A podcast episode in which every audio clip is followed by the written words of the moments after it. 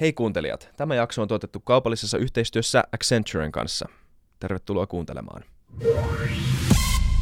Terve, terve kaikki Fytycastin kuuntelijat. Tervetuloa Accenturen minisarjan uuteen jaksoon. Mun nimi on William von der Paalen, Katariina studiossa, Moi. Isak Köpiksessä. Ottakaa moi moi. kanava haltuun, missä ikinä kuuntelettekaan. Lyhyt ja ytimekäs intro, koska meillä on tosi mielenkiintoinen vieras tänään. Hannu Kruuk, tervetuloa. Kiitos. Yleensä meidän introt on just noin lyhyitä ja annetaan heti, heti lava vieraalle, niin tota, kuka sä oot ja mitä sä teet? No Hannu Kruk tosiaan SOK-pääjohtaja ja, ja, ja sanotaan, että mitä tällä hetkellä tekee, niin se on aika monipuolista. Et meillähän on marketkauppaa, sitten on ravintoloita, hotelleja, bensa-asemia, tavarataloja, pankki. Ni, niin se tekeminen vaihtelee kyllä, että ei kovin samanlaisia päiviä ole montaa peräkkäin. Miten se on niin tämmöisessä isossa, isossa S-ryhmä on kuitenkin, niin kuin kaikki tietää varmaan Suomessa lähes, lähes tulkoon ja, ja niin kuin sanoitte, te olette, te olette aika, aika monella toimialalla mukana ja te ette ole ihan hirveän pienesti niissä mukana, niin minkälaista on niin kuin pääjohtajan tehtävä semmoisessa firmassa, missä on noin paljon? Sehän ei voi olla ihan hirveän detaljitason tekemistä ainakaan joka päivä. Joo, mä varmaan vielä opettelen sitä niistä tekemistä näin, että mulla on nyt se viisi kuukautta suurin piirtein takana, niin mutta ehkä niin kuin, jos, jos miettii sitä, mitä he tekeminen on, niin se on e, enemmän suunnan antamista ja, ja, ja niin kuin yrittää ymmärtää, mihin maailma on menossa. Kysyy paljon kysymyksiä, koittaa niin kuin sitä kautta sit myöskin sitä organisaatio saada ymmärtämään jotain, ehkä että asia katsotaan eri, monella eri, eri kantilta. Niin. Just niin. Miten sanoisit pääjohtajana, mä kiihtoo osuuskunnat äh, tota, yritysmuotona. Lyhyenä kysymyksenä, mitkä on sen hyödyt, hyödyt ja haitat niin kuin pääjohtajan näkökulmasta sun mielestä Mi, ylipäätään? No haitat varmaan, jos miettii niin kuin perinteistä konsernia, niin, niin perinteisessä konsernissa niin, niin pääkonttorista tavallaan käsketään ja sitten muut tekee.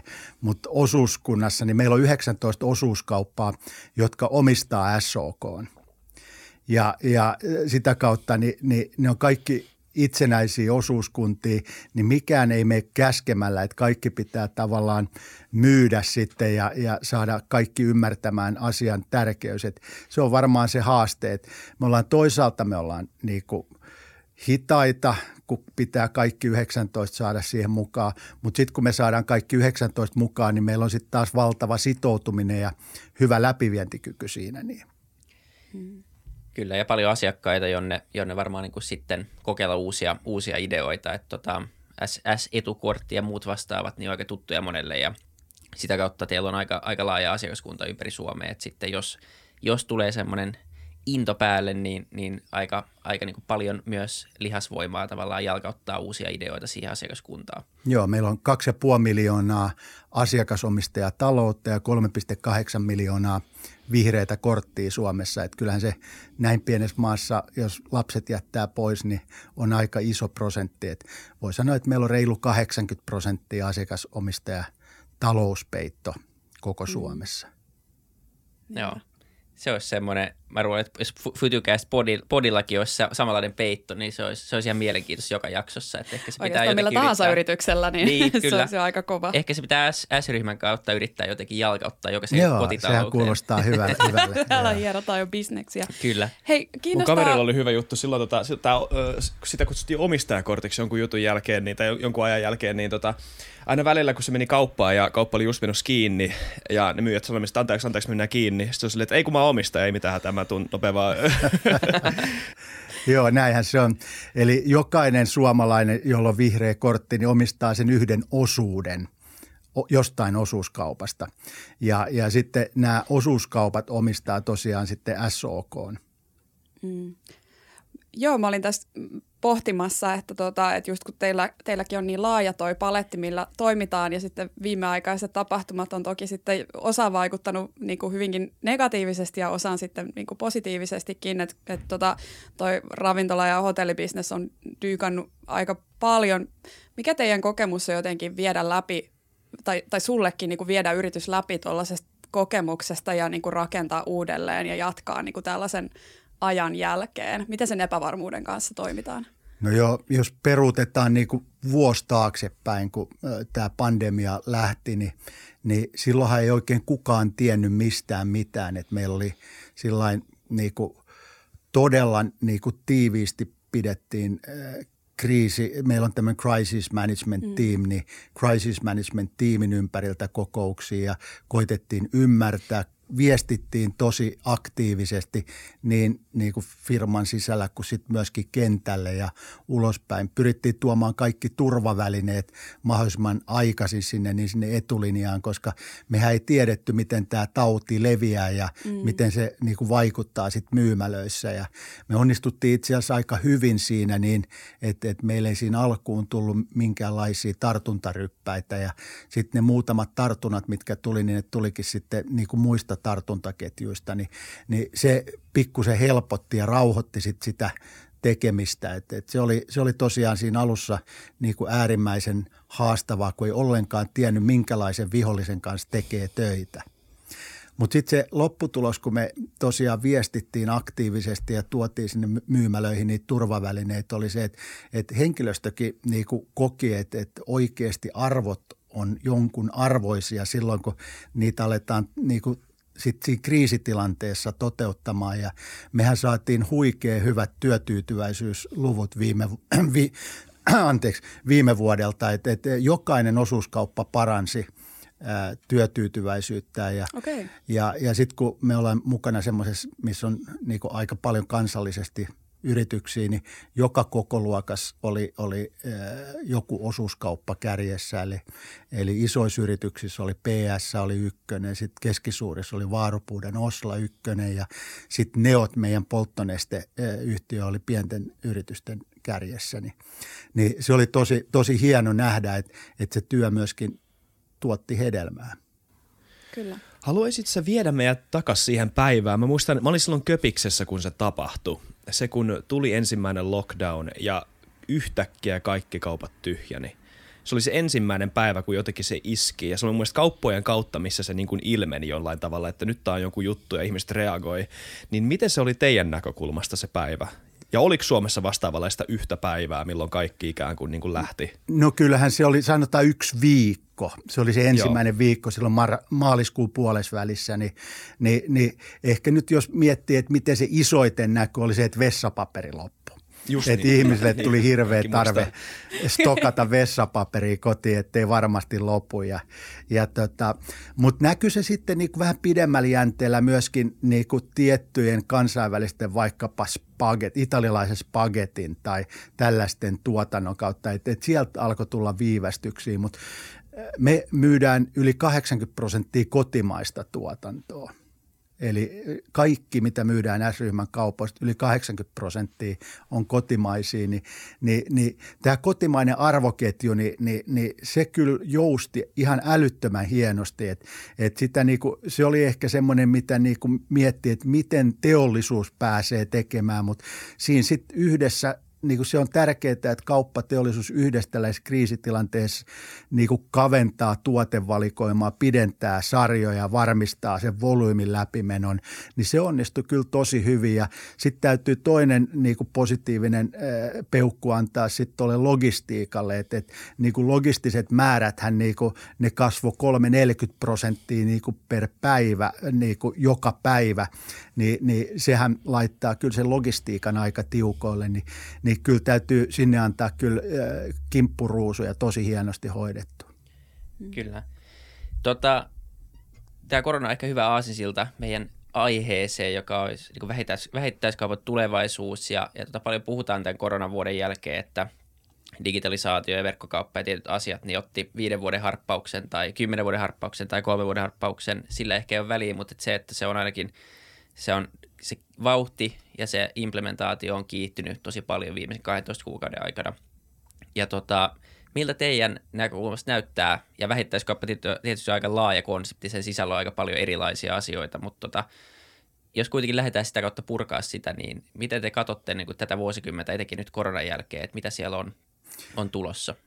No jos lähtee, niin kuin, niitä näkökulmia on niin paljon, jos lähtee liikenteeseen vaikka työn tekemisestä, niin, niin ehkä se isoin muutos kuitenkin, mitä tapahtuu, on työn tekemisen suhteen, että kun ihmiset siirtyikin yhtäkkiä koteihin tekemään ja miten nopeasti niin tämä transformaatio tapahtui sitten, että, että siinä mielessä niin kuin – ehkä semmoinen iso tulevaisuuden ajat, niin kuin dilemma, mikä meillä on, että kuinka paljon me tarvitaan jatkossa toimistotiloja ja minkälaisia ne tilat on.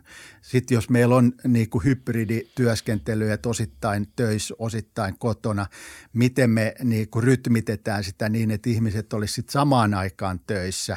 No miten se vaikuttaa sitten niihin toimitiloihin, että pystytään me pienentämään toimitiloja. Tämä on varmasti yksi semmoinen niin kuin tärkeä kysymys, mutta siellä, siellä oli tosi, tosi iso, iso hyppäys kyllä. No sitten jos mennään ruokakauppaan, niin ruokakauppa toki niin kuin oli, koki semmoisen ison hypyn, mutta ei se hyppy sit niin, kuin niin älyttömän iso kuitenkaan ole, jos me mietitään, että, että Suomessa viime vuonna niin 97 prosenttia kaikesta ruuasta – myytiin kuitenkin perinteisestä kivijalkakaupasta. Että se mm. kolme prosenttia meni sinne verkkoon. Ja, ja nyt se on taas tässä näin alkuvuoden aikana ehkä vähän tullut alaspäin. Että et joo, tosi moni on kokeillut ja on isoja alueellisia eroja. Että tämä pääkaupunkiseutuhan selkeästi niin kuin, jos miettii parhaiten ottanut tämän näin tämän verkkokaupan haltuunsa. Toki täällä voi kaupas käyminen olla hankalinta, että se myöskin niin kuin tarjoaa hyvän, hyvän mahdollisuuden helpottaa sitä asiointia. Mutta sitten muualla Suomessa, niin, niin sinne on itse asiassa kauppoihin aika helppo mennä, on isot parkkipaikat ja, ja se antaa sitten omaa niin kuin, tyydytystään, kun pääsee, pääsee kauppoihin käymään. No sitten käyttötavarakauppa ehkä on, on sitten vähän erilainen, että, että jos katsoo UKssahan tuli lukuja, että 40 pinnaa niin kuin käyttötavarakaupasta on jo verkossa – ja kyllä me nähdään täällä Suomessakin, että, että kyllä käyttötavara menee niin kuin nopeammin sinne verkkoon ja, ja se kehitys varmaan jatkuukin vahvana.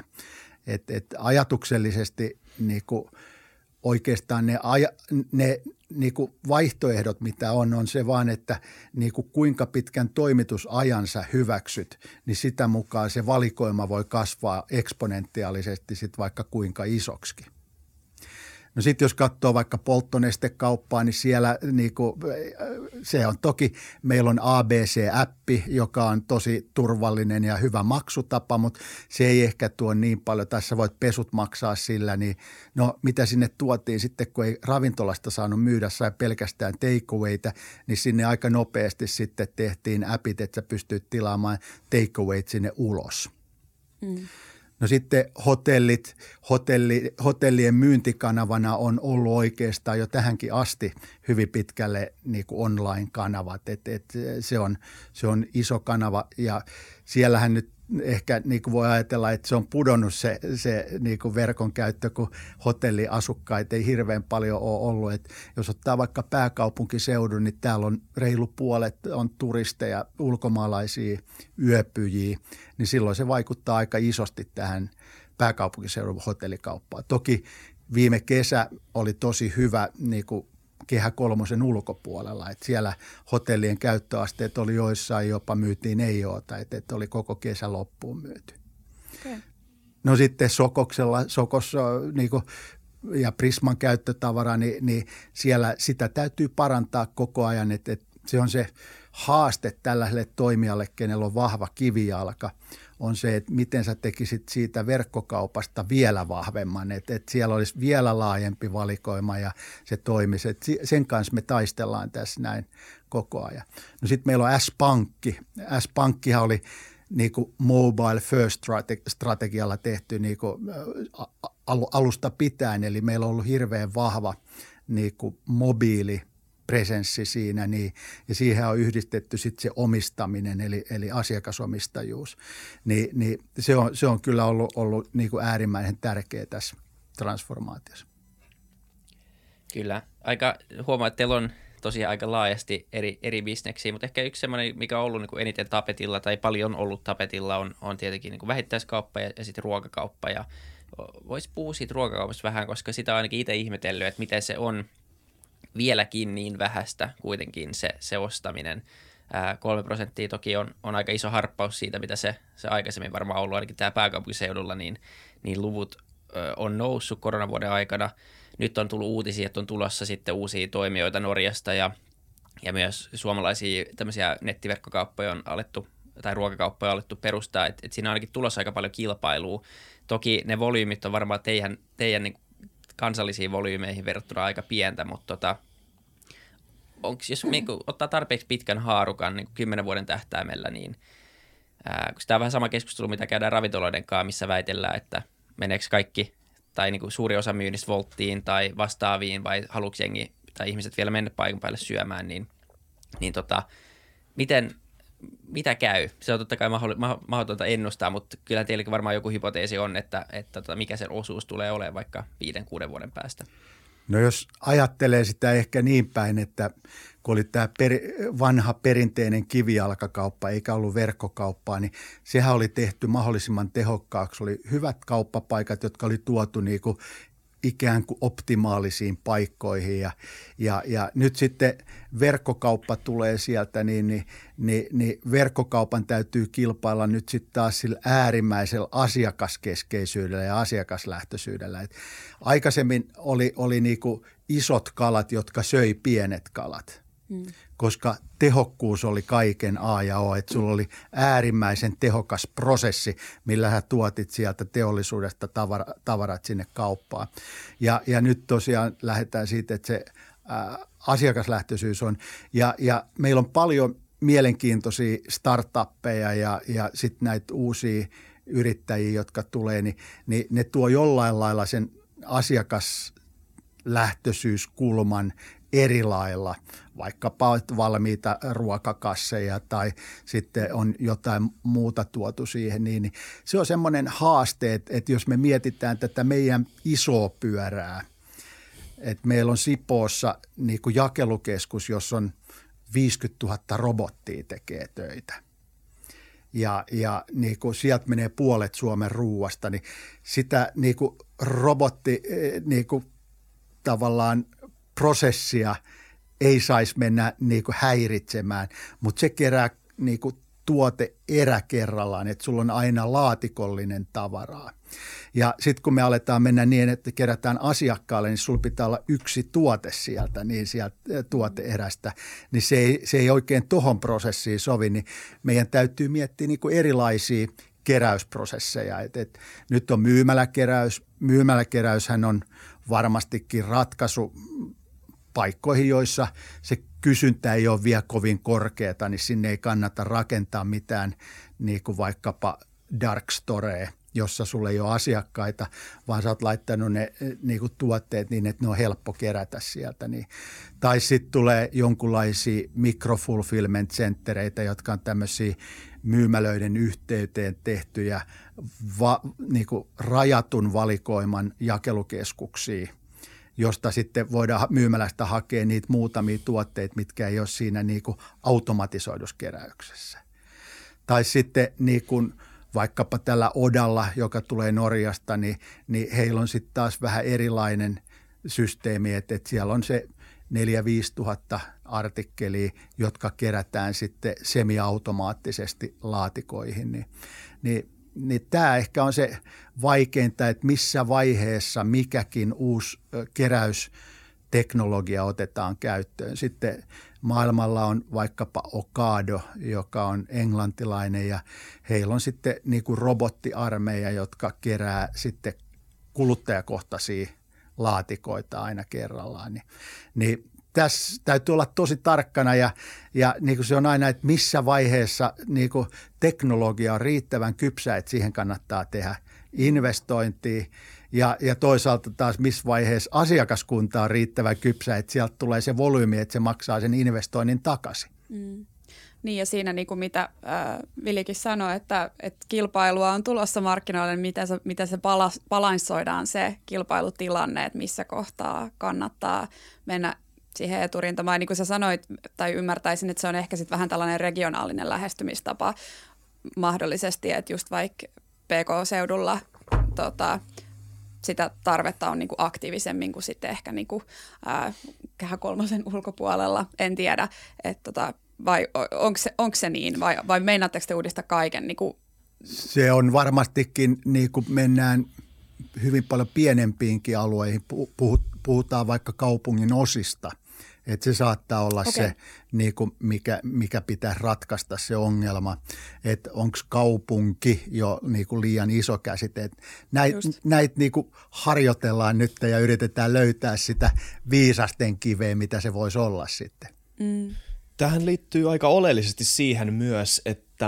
Äh, miten me käytetään meidän kaupunkitilaa, mitä varten kaupunkitila ö, on olemassa. Nyt puhutaan paljon Helsingin keskustasta ja siitä, että no, riippuu näkökulmasta toki, joko sinne ei pääse autolla, siellä ei ole parkkipaikkoja, tai että se ei ole tarpeeksi viihtyisä, siellä ei halua viettää aikaa, ja siksi se näivettyy. Siihen on monta näkökulmaa, mutta kuitenkin se niin keskustelun ytimessä on aina se, että miten Helsingin keskusta saadaan elävöitet, elävöitettyä. Mutta kysymys herää sitten keskustelun lomassa, että, että kannattaako sitä ajatella edes näin enää, että mikä on keskustan rooli jonain niin kuin niin kuin kaupan keskuksena, jos kauppa niin, siirtyy verkkoon. Henkka Maukkakin lähtee keskustasta. Niin. Niin, niin tämä on tosi mielenkiintoinen, jos peruutetaan viime vuoteen ja otetaan Helsinki kymppi, niin se oli postinumeroalue, missä meidän tappiot oli ylivoimaisesti suurimmat viime vuoden aikana, koska Oho. sinne sijoittuu paljon hotelleja, monta hotellia meiltä, useita ravintoloita ja sitten ne, myöskin ne päivittäistavarakaupat, jotka oli siellä Helsinki Kympissä, niin sieltä hävisi asiakkaat ja sitten myöskin käyttötavarakauppa. Et, et se oli niinku täydellinen. Ja tämä sama toistui aika monessa niinku myöskin maakuntakeskuksessa.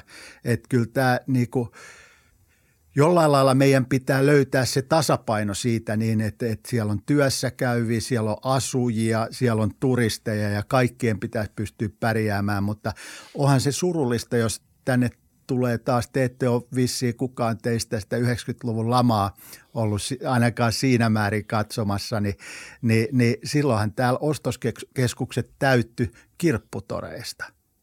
Mm. Et kun oli tyhjiä tiloja, niin niihin laitettiin kirpparit. Tai sitten oli eh, kolmoskalja baari siinä. Niin, et, et, eh, niin kuin se, oli, se oli tosi surullista ja sitähän me ei haluta. Mehän halutaan, että keskustat pysyy niin kuin virkeinä – ja mä luulen, että kaikilla on vähän sama tavoite, mutta sitten niin kuin monta kertaa, kun me tehdään niitä hienoja kuvia, eikö niin siellä aina paistaa aurinko ja sitten ihmiset on shortsit jalassa ja, ja hame päällä siellä niin juomassa drinkkejä.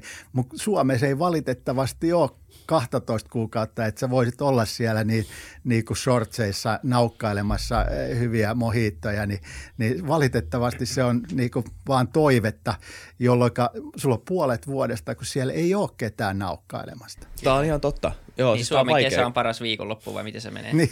Mun, mun täytyy tähän sanoa niin kuin taiteilijana, mikä olen osan, äh, toisen osan elämästäni, että on paljon kolle- taidekollegoiden kanssa puhuttu, että miten hienoa olisi hyödyntää niitä tyhjentäviä tiloja just vaikka sitten niin kuin studiotiloina ja elävöittää niin kuin, ää, ni, niin, se, mahdollisesti vähän autioituvia rakennuksia sillä, että mahdollistetaan vaikka uudenlaisia tota, kokemuksia niin tekijöille kuin asiakkaillekin.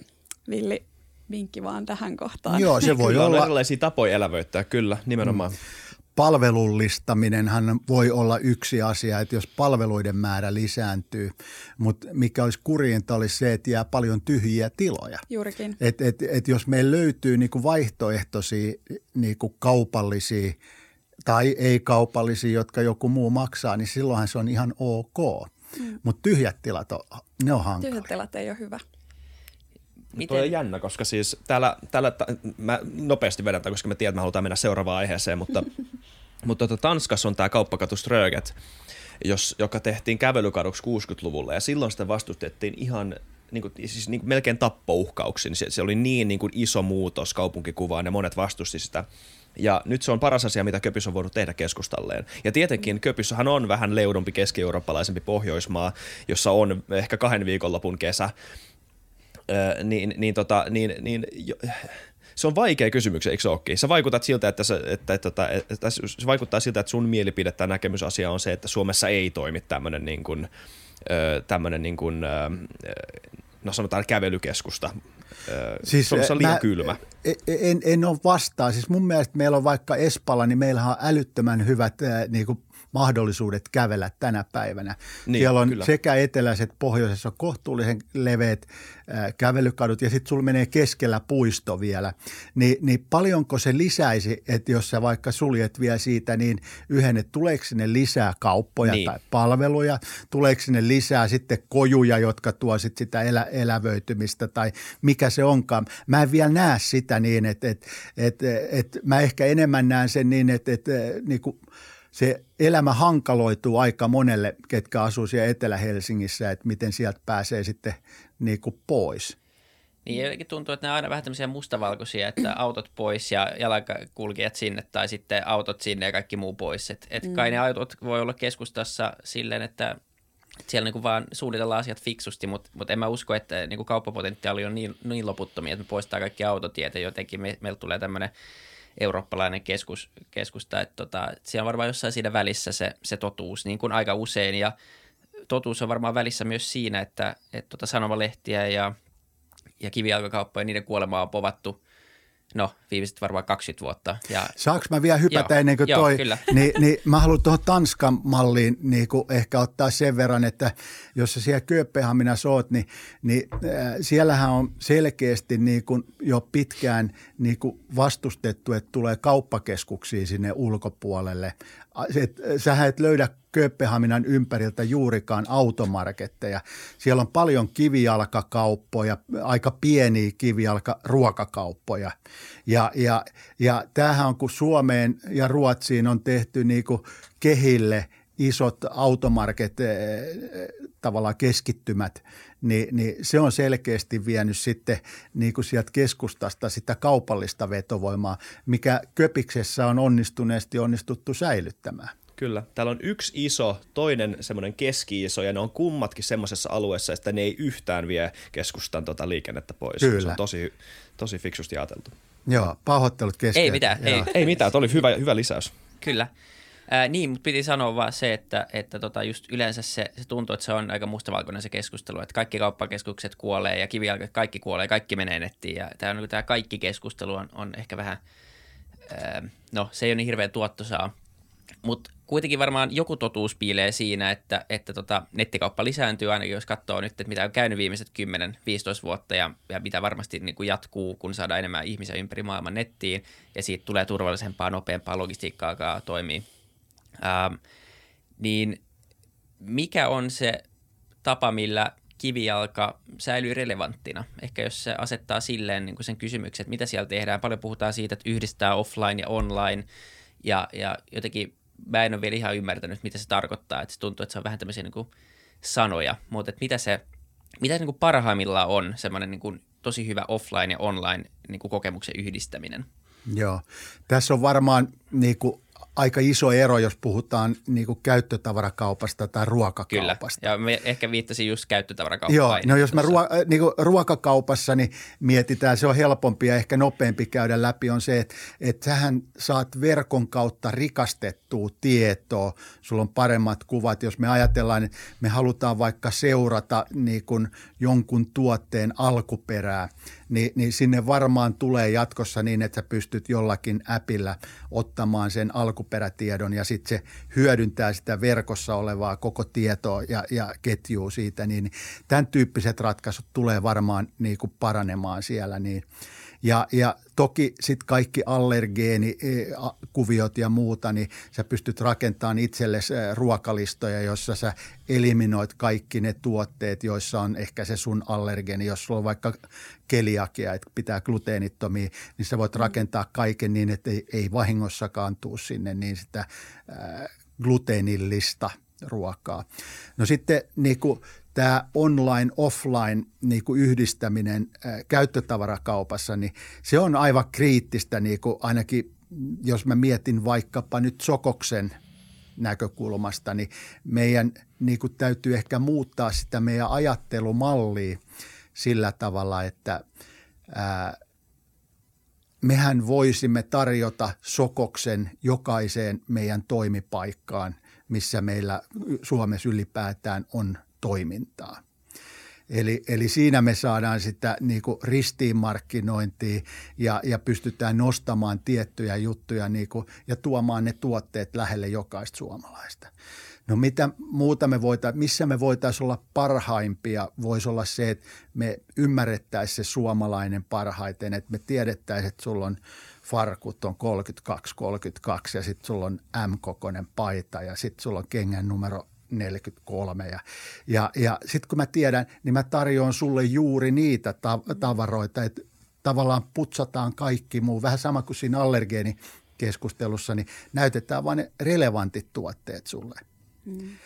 Ja sitä kautta niin kun me tuodaan siihen aika paljon rikastettua tietoa. Ja, ja jos me päästäisiin tähän näin, niin, niin kyllä mä näkisin, että meillä pitäisi varmaan olla se verkkokauppa niin kuin isompi kuin meidän isoin kivijalkakauppa. Eli sen pitäisi tuoda sitten taas niin kuin paljon lisää siihen. Niin ja puhutaan nyt vaikka kosmetiikasta, niin kosmetiikassa meillä täytyy olla niin kuin aina merkeiltä hyvin laaja valikoima, jotta me pystytään sitä – niin kuin myymään. Mutta jos me myydään joka pisteessä, jokaisessa kivijalkapisteessä kaikki ne keltaiset kynsilakat, niin meillä tulee hirveä hävikki. Sille on aina kysyntää, mutta se kysyntää aika pientä, mm. jolloin olisi kaikista fiksuita pitää se valikoima yhdessä varastossa ja toimittaa sieltä se helposti sille asiakasomistajalle. Ja kyllä niin kuin tässä Omni-ajattelussa on myöskin se, että jos me saadaan niin kuin asia, äh, asiakaspalvelijalle – niin kuin hyvät tietokoneet tai käsitietokoneet, joista näkee saatavuudet eri paikoissa ja pystytään toimittamaan suoraan sulle kotiin ne tai kokeiltavaksi siihen yksikköön. Nämähän tietysti helpottaa sitä elämää. Ja silloin meidän täytyy varmaan niin kuin sinne itse sokokseen sitten luoda niin kuin erilaisia elämyskuvioita. Et, nythän meillä on vaikkapa hyvä olo kampaamot ja, ja sitten siellä on kynsien laittoa ja meikkaamista ja muuta, niin se on siellä kauneuden puolella tärkeä osa. No meidän pitää sinne muodin puolelle pystyä luomaan myös niin erilaisia tapahtumia. Ja meillähän on aika hyvä kanta-asiakasohjelma, äh, niin kuin jos ajattelee tätä asiakasomistajadataa, niin, niin meidän pitäisi pystyä sieltä poimimaan niitä herkkuja ja tuomaan sitten juuri niille, ketkä sitä tarvitsevat. Mulla tuli mieleen tuosta asiakkaan käyttökokemuksesta ja tavallaan sen yksilön kokemuksen tärkeydestä ja sen vahvistumisesta koko ajan. Asiakkaan päätöksentekoon vaikuttaa kolme konseptia, joka on hinta, käytettävyys ja laatu, ainakin tälleen ylätasolla, jos, jos mietitään. Mutta asia, mikä mulle tulee tässä mieleen ja mikä on itselle kanssa lähellä sydäntä, on sitten tota, tämä sustainability agenda, joka tuntuu nousevan niin kuin neljänneksi ja, ja niin kuin jopa siihen sitten top kolme, kolmosenkin etenkin niin kuin nuoremman asiakaskunnan näkemyksessä. Ja tota, digitaalisuus on hirveän tärkeä ja tietenkin niin kuin elinehto myös ää, kaikille organisaatioille enemmän tai vähemmän nykyään, mutta tota, hyvä kollegani Kari Peltonen sanoi sen hyvin, että sustainability on se uusi digital, että kun liikutaan eteenpäin, että miten se pitää ottaa huomioon. Ja, ja tota, mä nyt otan tämmöisen pienen sivutien, mutta mitä se tarkoittaa teille, mitä vastuullisuus tarkoittaa teille? Ja miten te, mikä se strategia on sen tuomiseksi ja, ja vielä paremmin tuomiseksi osaksi asiakaskokemusta? Joo, Peltosen Kari taitaa olla mun vanha alainen Soneralta, että terveisiä Karille. Sanon, sanon. Ja, niin, tota, ää, meillä on vastuullisuusstrategia on tosi, tosi tärkeä. Meillä on strategian nimi on Tehdä yhdessä parempi paikka elää. Joo, muistan tämän. Joo, ja, ja siellä on muutamia, siellä on aika paljon siellä sisällä erilaisia pieniä tekemisiä, mutta jos nyt nostaa niin kuin muutamia, niin, niin mehän haetaan sitä, että me ollaan hiilinegatiivinen – 2025. Se on aika iso.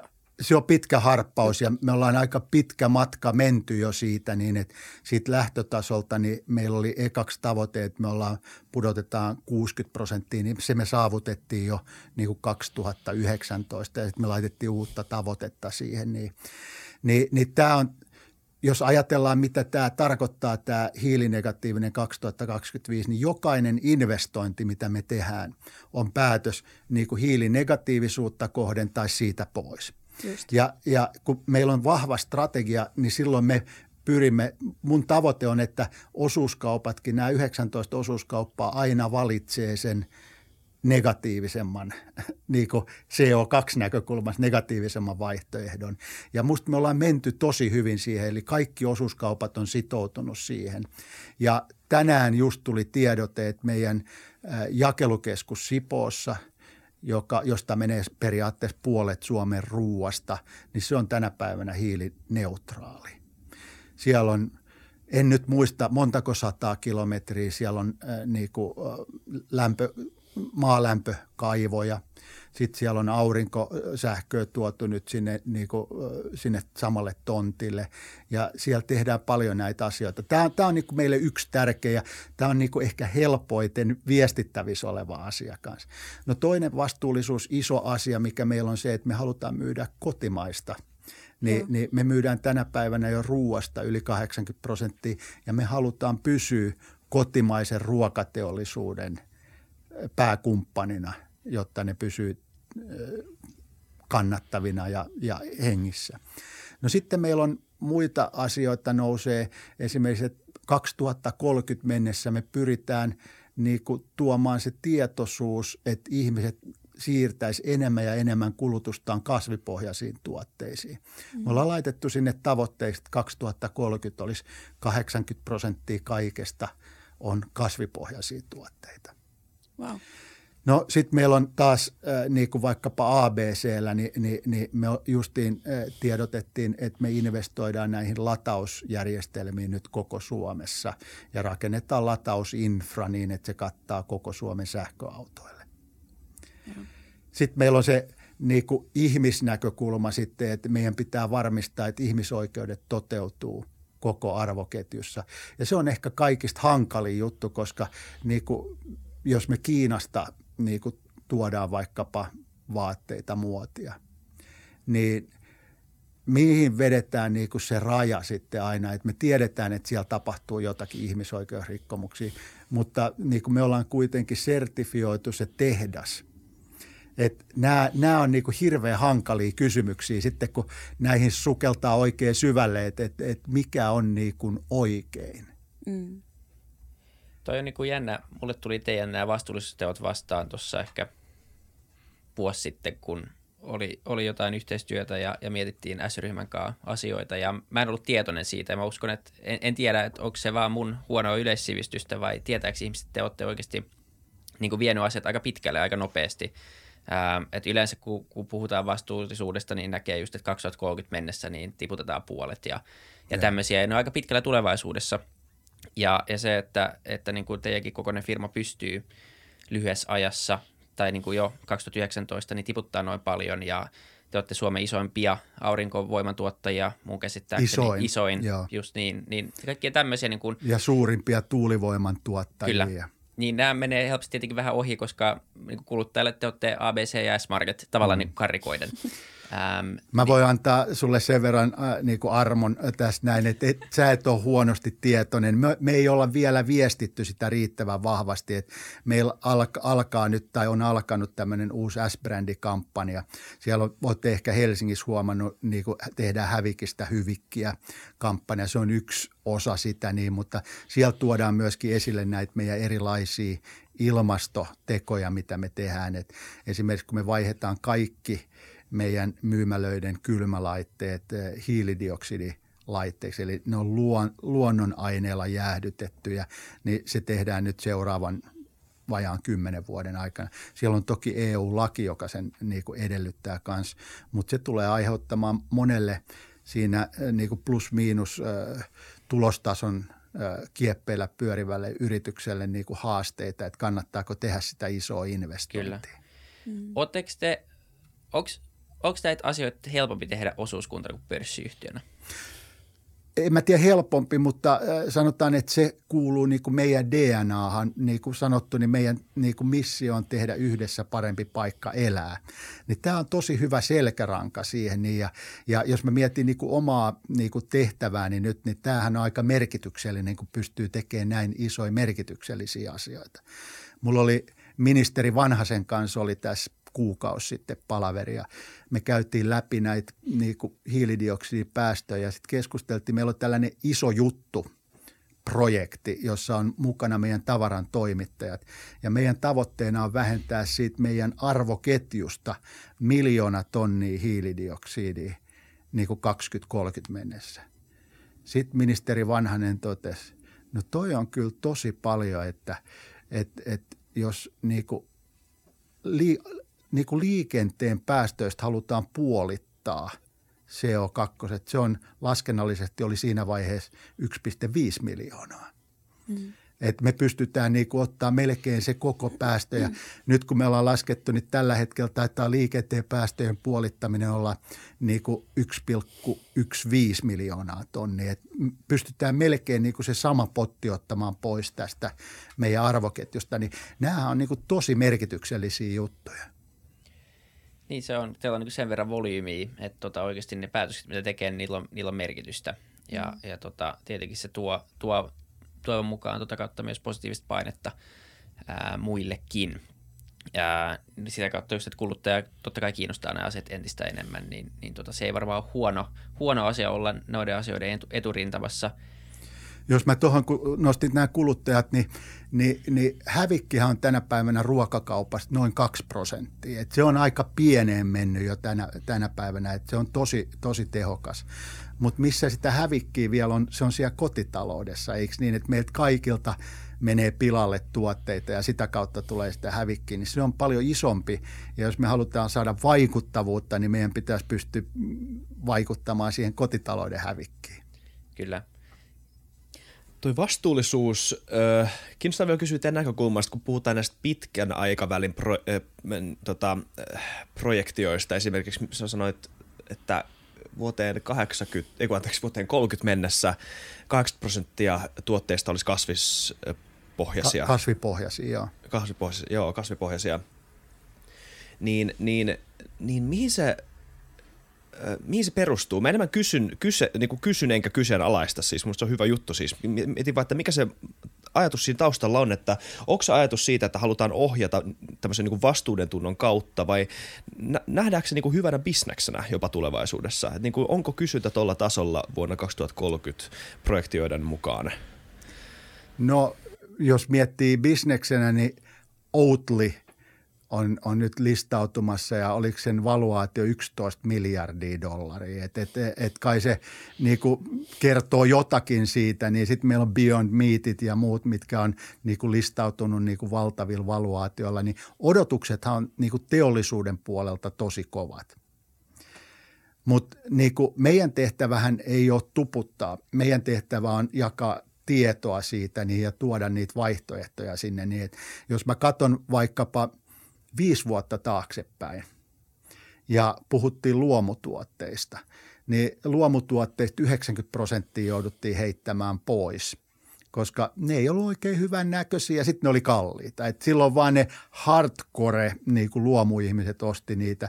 Mutta pikkuhiljaa se tietoisuus siitä on noussut. Hokelanto on tänä päivänä Suomen suurin luomutuotteiden myyjä. Ni, niin siellä niin kuin volyymi nousee, laatu paranee ja hinnat putoaa. Tämä on, niin on markkinatalous tavallaan hoitaa sitä, niin tämä on ehkä vastaus siihen sun kysymykseenkin, että kun alkaa tulla – kysyntää ja, ja tarjontaa ja sitten tulee myöskin sitä liikevaihtoa, niin, niin kaikki, kaikki hyötyy siitä. Niin. Kyllä, jep. Se on mielenkiintoinen suhde, se, että, että, että kauppana pitää vastata kysyntään, mutta samalla jollain tavalla kuitenkin ohjata sitä kysyntää, jos on vastuussa siitä, että mitä tarjoaa. Ja se on, se on jännä suhde ja jännä tasapaino, mä voin kuvitella, kun sen parissa tekee työtä. Mä vielä tästä luomusta ehkä sen verran, että, että silloin viisi vuotta sitten, kun kysyttiin asiakkaalta, niin asiakkaat 90 prosenttia sanoi, että ne haluaa ostaa luomua. Ja, ja sitten kuitenkin se oli se 10 prosenttia, jotka osti sitä. Niin. Että et on aina, niin kuin, että se vie aikaa ennen kuin se kuluttajan niin kuin halut muuttuu käyttäytymiseksi. Mä haluaisin kysyä tuosta osuuskaupan tulevaisuudesta vielä ja erityisesti tästä asiakasomistajuuden roolista. Se on toki se on niin paljon enemmän kuin vaan vaikka bonuksien jakamista ostoksista. Mitä sä näkisit, millainen asiakasomistajuuden rooli on tulevaisuudessa? No kyllä me nähdään, että se on yksi meidän niin kuin kilpailueduista, mm. kun me tapellaan näitä isoja kansainvälisiä jättejä vastaan, niin, niin, niin meidän pitää niin kuin kyetä viestimään se paremmin. Ja, ja jos me mietitään sitä vaikkapa yksittäisen asiakasomistajan kautta, niin meidän pitää pystyä kertomaan se hyöty, mitä asiakasomistaja saa siitä, että se käyttää meidän palveluita. En, niin kuin lähtökohtaisesti meillä pitäisi olla aina edullinen se ostoskori. Sitten sen, sijaan, sen lisäksi saat vielä 5 prosenttia bonusta. No sitten sulla on se vihreä kortti, sulla on ilmainen tili pankissa tai monta tiliä, sä voit avata sinne monta tiliä. Ja sitten sä et maksa siitä visakortista niin kuin mitään, että sekin on ilmainen. Niin siinä on jo iso kasa etuja. Sitten on paljon muita etuja, mitä tulee vuoden varrella, vaikkapa – ravintolasta asiakasetu viini, niin, niin sä saat sen, tai asiakasetu champagne, kun meet sinne, niin, niin ne on niitä hyötyjä, mitä sä siitä saat. Sitten sulla on erilaisia asiakasomistajalle kohdennettuja tarjouksia, etuja, oli ne nyt sitten vaikka hotelleissa tai auton pesuissa, niin, niin näistä kaikista kertyy se, että osuustoiminnan tavallaan se ideahan on se, että käyttämällä niitä palveluja sä säästät. Ja, ja sitä, sitä me niin koitetaan tehdä ja, ja, ja on meillä vielä pitkä matka siinä niin, että, että jokainen suomalainen niin kuin ymmärtää sen, niin vihreä kortti ja bonus on aika selkeästi ymmärretty. Sitä viestittiin pitkään, mutta nyt meidän pitää tuoda siihen myöskin tätä lisäelementtiä, että, että, että me oikeasti osataan kertoa, kuinka kannattava sijoitus se on se osuuskaupan jäsenyys. Mitkä teidän riskit te olette tosi isoja todella monella toimialalla ää, ja teette paljon ainakin tämän perusteella niin paljon tulevaisuuden valintoja, jotka tukevat ainakin niitä trendejä, mitä, mitä tuolla näkyy. Mutta mit, mitkä on ne asiat, jotka niin teidän tyyppisen rakenteen ja yhtiön rakenteen voisi mahdollisesti tuhota tai ainakin, ainakin pienentää sitä merkittävästi? No sanotaan, että yksi positiivinen asia on ainakin se, että meitä ei koskaan voi myydä ulkomaille. Että me ollaan varmastikin ainoa yritys Suomessa, joka Niitä pysyy... se olisi ainakin outoa, jos niin, S-ryhmä su- suomalaisena. Mutta tota, mitkä ne riskit on? Riskit on varmaan se niin, että, että, että meidän niin kuin teho, että me ikään kuin – luotetaan siihen osuustoimintaan, eikä me pidetä meidän tehokkuutta niin kuin sillä tasolla, että me oltaisiin kilpailukykyisiä. Meidän pitää pystyä kuitenkin olemaan kannattavaa liiketoimintaa. Ennen kaikkea, jos me ajatellaan, mikä on se raja, niin meidän pitää pystyä tekemään kaikki tulevaisuuden investoinnit, että se on se raja, koska mehän ei jaeta sinällään niin kuin osinkoja niin kuin normaalit yritykset, niin, niin omistajille se – jaetaan edullisempien hintojen muodossa, bonusten muodossa. Sitten eh, voidaan, jos meille kertyy paljon pääomia, niin me voidaan tehdä ylijäämän palautuksia omistajalle ostosten suhteessa. Ni, niin se tavallaan veltostuminen siinä niin, niin kuin tehokkuudessa, niin se on meidän varmasti isoin riski. Että siitä, kun meillähän ei ole samanlaista kirittäjää kuin vaikkapa pääomasijoittajien omistamalla yrityksellä, niin, niin ne pääomasijoittajat vahtii niin kuin jokaista senttiä siellä tosi tarkasti. Samaten niin kuin osakeyhtiöt, jos ne on pörssissä, niin kyllä pörssi vahtii ja kertoo, että meneekö, tehdäänkö me niin kuin oikeita asioita oikein. Ni, niin meidän pitää kirittää, että siinä, siinä on niin kuin tavallaan meidän johdon iso haaste niin kuin pitää se kunnianhimon taso riittävän korkealla. Et, et me ei pitää rima nostaa korkealle, me ei pelata enää niin kuin SM-liigaa, vaan me pelataan NHL, meidän pitää voittaa niin kuin ne kaikista parhaat. Sitten meidän pitää tuoda niin kuin rytmiä, niin kuin tekemisen rytmiä niin kuin tiiviimmäksi, että me ollaan nyt tuo, tuomassa ketterän kehittämisen malleja. Ne on ehkä vähän uusia, kun on aikaisemmin todettu aina äh, tai äh, totuttu tekemään projektit alusta loppuun niin, että ne tiedetään jo siinä päivän, kun se aloitetaan, mille se näyttää, kun se loppuu. Ja mm. tämä on aika iso muutos niin kuin kehittämisen kulttuurissa ja yrityskulttuurissa, miten me se tehdään. Ja sitten meidän suuri mahdollisuus on se, että me pystytään aina niin kuin pilotoimaan eri osuuskauppojen kanssa ja, ja, ja niin kuin saadaan aika nopeasti feedbackia. Et siitähän kauppa on varmasti – paras toimiala, että kun sä teet jotakin muutoksia myymälässä tai verkkokaupassa, näet välittömästi sen tuloksen. Sitä pystyy mittaamaan ja sitten sä pystyt kopioimaan, skaalaamaan sen nopeasti. Kyllä. Noista NRistä puheen ollen, niin öö, mitä sä, mä en ole siis kysymässä Stanley Cup-veikkauksia, vaan siis on kysymässä, että mitä, mitäs, mitä Amazon tai joku tämmöinen, öö, sit, sitten kun tai jos tulee, niin millä mielellä? Kuitenkin niin puhutaan firmasta, joka on Etelä-Korean tota, koko luokan, mitä tulee arvotukseen. Niin Joo. Miten, miten, niin sehän on jo Suomessa aika pitkälle, eikö niin? Jokainen teistäkin varmaan käyttää jotakin Amazonin palvelua, niin, niin, tota, niin kuin, kyllä ne, ne on täällä, ne voi tulla tänne isommin. Ja resurssithan niillä on niin kuin mittaamattoman isot, että et, et, et, kyllä ne voi tulla iso, isostikin tänne näin, mutta niin kuin ehkä mä palaan tuohon edelliseen, että, että mikä heillä niin kuin data on, on se keskeinen, että, että siitä, miten me käytetään niiden palveluita, mitä palveluita ja muita, niin, kuin, niin ne pystyy aika hyvin muodostamaan kuvan, minkälaisia asiakkaita me ollaan. Kyllähän meilläkin on tosi rikasta dataa. Me ei olla ehkä vielä täysmääräisesti pystytty hyödyntämään sitä, niin, mutta et jos mä niin kuin ajattelen vaikkapa nyt, mitä me löydetään tästä S-mobiilista, että jos sä käytät vihreätä korttia, niin, niin sitten S-mobiilista me ollaan jalostettu sitä dataa niin, että sä pystyt näkemään, mikä on sun oma hiilijalanjälki siinä niin, niin kuin sun ostoksissa.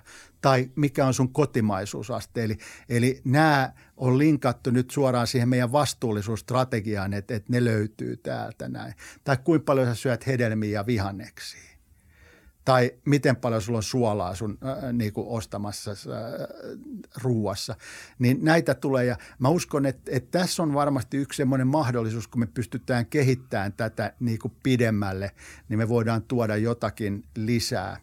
No käyttötavarakaupassa, niin meidän täytyy tuntea ne suomalaiset, eikö niin, että, että niin kuin antaa juuri niille, että jos mä menen ostaan sieltä vaikkapa sähkölamppua, niin sieltä tulee 1,5 miljoonaa niin kuin, mahdollisuutta. Ja sitten niin siinä alkaa kova työ, että mikä tänne Suomeen sopii ja, ja, ja muuta. Mutta ehkä meidän suomalaisena toimijana pitäisikin laittaa ne viisi tai kymmenen, jotka varmasti sopii tähän näin. Ja ne on eri hinta- ja laatudimensioissa, niin, niin sitten siinä olisi niin kuin hyvin palveltu sitä meidän omaa asiakasta. Kyllä, ja kyllähän se niin kuin ainoa asia, mikä on vähän hämmästyttänyt äh, niin kuin kaikissa suomalaisissa verkkokaupassa on se, että välillä mä saan Amazonin kautta niin kuin Jenkeistä tänne, eikö se ei ehkä tuu Jenkeistä, tulee varmaan Saksasta jostain niin kuin keskuksesta, ymmärrän, mm. mutta kuitenkin niin kuin tällä mielikuvallisesti jenkkiyritykseltä niin nopeammin kotiin jonkun tuotteen kuin suomalaiselta verkkokauppayritykseltä ja se on varmaan yksi osa tätä, että kyllä se on pakko, jos sä oot tässä maassa, niin pakko pystyä toimittaa se nopeammin kuin joku, joka, joka ei ole täällä. Joo, tämä on varmasti yksi semmoinen niin kuin, kehitys vaihe, mikä meidän täytyy käydä ennen kaikkea tässä käyttötavarassa läpi. Et, et ruuassa varmaan tulee erilaisia, niin kuin, että sulla on viikkoostokset, jotka on, niin kuin, voi olla vähän sanotaan väliemmin toimitettu. Sitten sulla on täydennysostokset ja sitten sulla on semmoiset kriisi, mitkä sä tarvit, että sulta puuttuu joku aine, niin, niin näihin tulee varmaan jokaiseen niin kuin oma palvelu. Niin kyllä meidän pitää sitten sinne käyttötavaraankin löytää se niin, että se on, että Joo, myönnän. Meillä on vielä tekemistä paljon sen kanssa, että me ollaan vasta niin kuin alkumetreillä. Joo, kyllä. Mutta tota,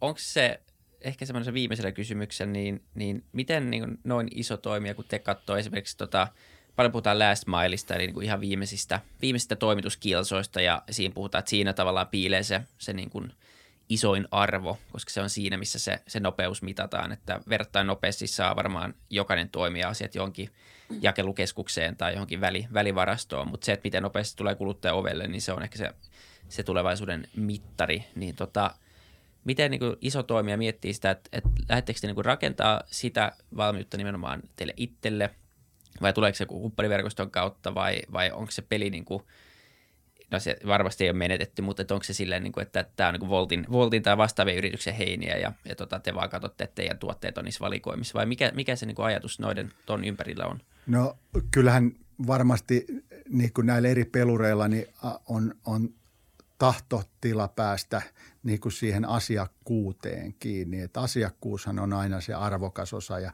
Ja meillähän on ollut asiakkuus aina niin kauan, kun se ostetaan tuolta kivialasta, niin se on mei, ikään kuin meidän asiakkuus. Mutta jos siihen tulee väliin joku toinen, niin, niin sitten meidän täytyy, ja meillähän on verkkokauppa toimintaa, että kyllä me nähdään se last mile. Ei se ole niin tehokasta vielä kuin se voisi olla.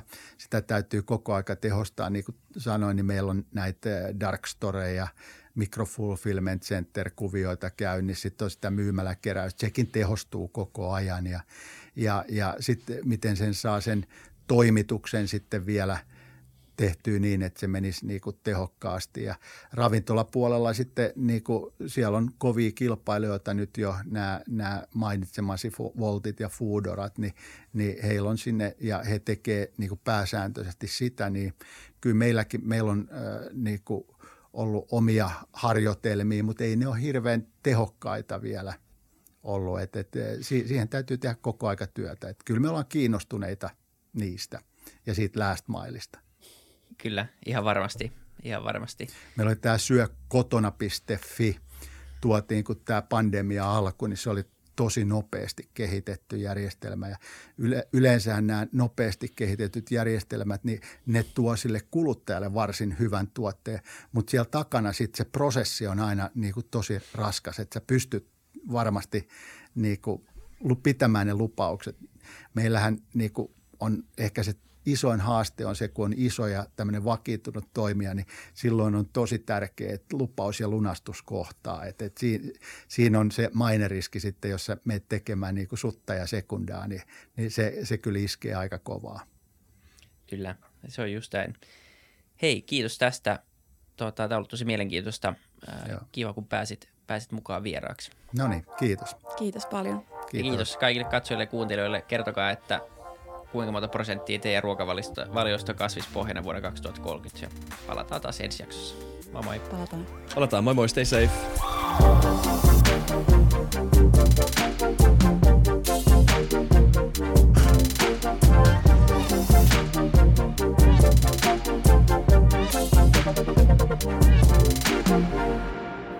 Kiitti kaikille kuuntelijoille, yhteistyökumppaneille ja FutuCastin koko tiimille – Isa Kraution ja William von der Baalinin lisäksi, Isa Kraution minä, tiimiin kuuluu tuotantovastaava Samuel Happonen ja media vastaava Tuumas Lundström.